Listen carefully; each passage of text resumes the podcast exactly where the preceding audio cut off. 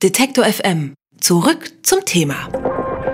Wissen Sie, wer gerade in Ihrem Computer herumschnüffelt? Seit Jahren häufen sich sogenannte Cyberangriffe, die das Ziel haben, Computernetzwerke auszuspionieren oder gar lahmzulegen. Nun ist wieder ein neuer Computervirus mit dem Namen Roter Oktober enttarnt worden.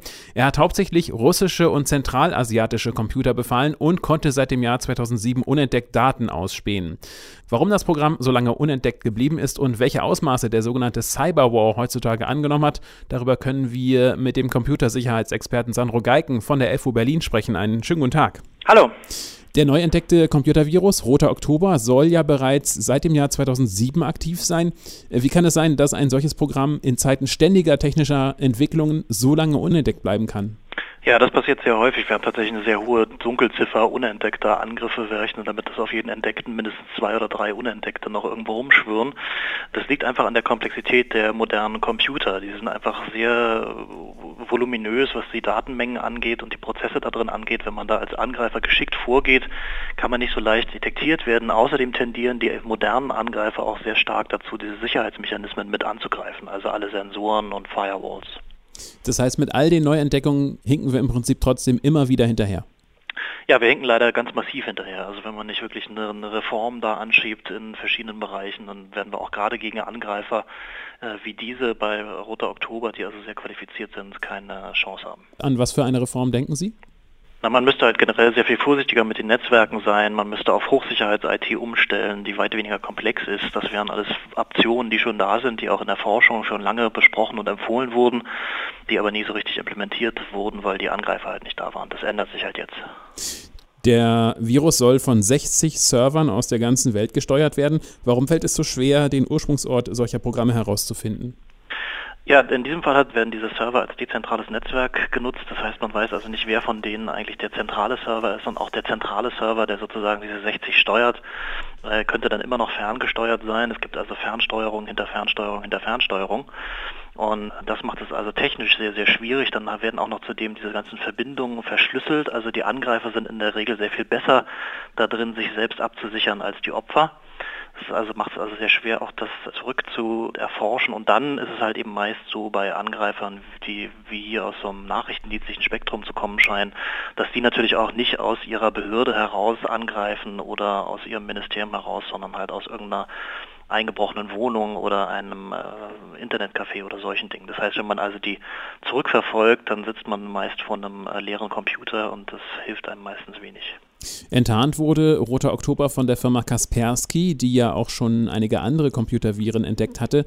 Wie schafft es ein solches Unternehmen, auf diese äh, Spionageprogramme aufmerksam zu werden? Na, Kaspersky hat äh, sehr gute Verbindungen im Osten. Es gibt so zwei große äh, Blöcke eigentlich von Ländern, die sich nicht so richtig vertrauen. Das ist einmal der Westen und der Osten, äh, immer noch so ein bisschen.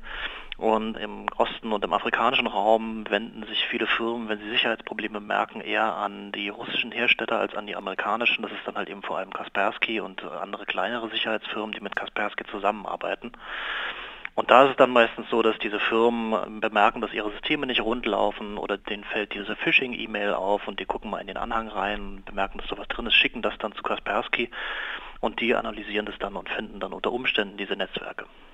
Sie haben schon gesagt, Sie sprechen sich für Reformen aus im Umgang. Ähm, sehen Sie Deutschland eigentlich gut aufgestellt gegen Cyberangriffe oder muss hier konkret auch was passieren? Oh, hier muss noch sehr viel passieren. Ja, wir sind sicherlich schon sehr bemüht, aber so gerade Sachen, die mehr in Richtung Reform gehen, werden immer noch sehr stiefmütterlich behandelt. Ja, das hat natürlich auch viel damit zu tun, dass die Industrie sehr stark schon auf die normale kommerzielle IT gesetzt hat und jetzt keine neue erfinden will, die sie dann erst teuer äh, entwickeln und einbauen und neu bearbeiten muss aber da wäre noch viel Luft und es gibt auch in der Regierung viele Bemühungen äh, in diese Richtung. Da muss aber halt eben noch sehr viel Überzeugungsarbeit, insbesondere bei den Politikern, geleistet werden. In den Medien hört man meist nur hin und wieder von Computer- und Spionageprogrammen. Ähm, welche Rolle spielen denn Cyberangriffe in der heutigen Kriegsführung wirklich? Ähm, Im Moment noch nicht so sehr viel. Wir sehen sehr viele Cyberangriffe im Spionagebereich. Also die Nachrichtendienste haben alle ihr Personal aufgestockt, was das angeht und Cyberspionage auf einem sehr hohen Niveau in Ministerien, in diplomatischen Einrichtungen und in großen Wirtschaftsverbänden, Forschungsverbänden ist an der Tagesordnung aus allen möglichen Richtungen von allen möglichen Ländern.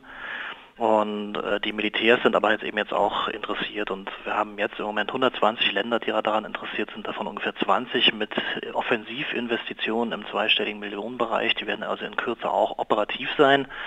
Und da muss man dann abwarten, wie die das nutzen. Einige werden das nur sehr konventionell als Erweiterung ihrer elektronischen Kampfmaßnahmen direkt im Einsatz benutzen. Andere werden dann aber auch mehr nachrichtendienstliche Operationen verfolgen und zum Beispiel Wirtschaften äh, mal ein bisschen drangsalieren und ausbluten lassen und solche Dinge tun. Und der Öffentlichkeit bleibt das Ausmaß, äh, ja, die kriegt davon eigentlich nicht viel mit.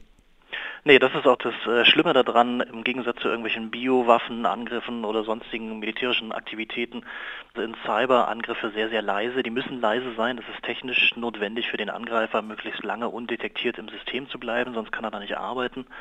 Dadurch erfahren wir davon relativ wenig und die Opfer, wenn sie die Angriffe denn überhaupt bemerken, tendieren auch dazu, weil sie es eben so schön geheim halten können, das auch nicht an die große Glocke zu hängen. Ja, beim Staat ist es sofort eine, eine Sache von Counterintelligence, also Spionageabwehr, das wird also sofort gedeckelt und die Wirtschaft will sich die Blöße nicht geben, fürchtet Reputationsschäden, sodass wir eigentlich von diesem ganzen Krieg durch Kriminelle, durch Nachrichtendienste und inzwischen auch Militärs äh, überhaupt nichts mitbekommen, obwohl da sehr viel passiert. Dankeschön. Computersicherheitsexperte Sandro Geiken von der FU Berlin über Roter Oktober, einen neuen Computervirus, der weltweit Dutzende Rechner befallen hat. Vielen Dank und Ihnen noch einen schönen Tag. Gerne.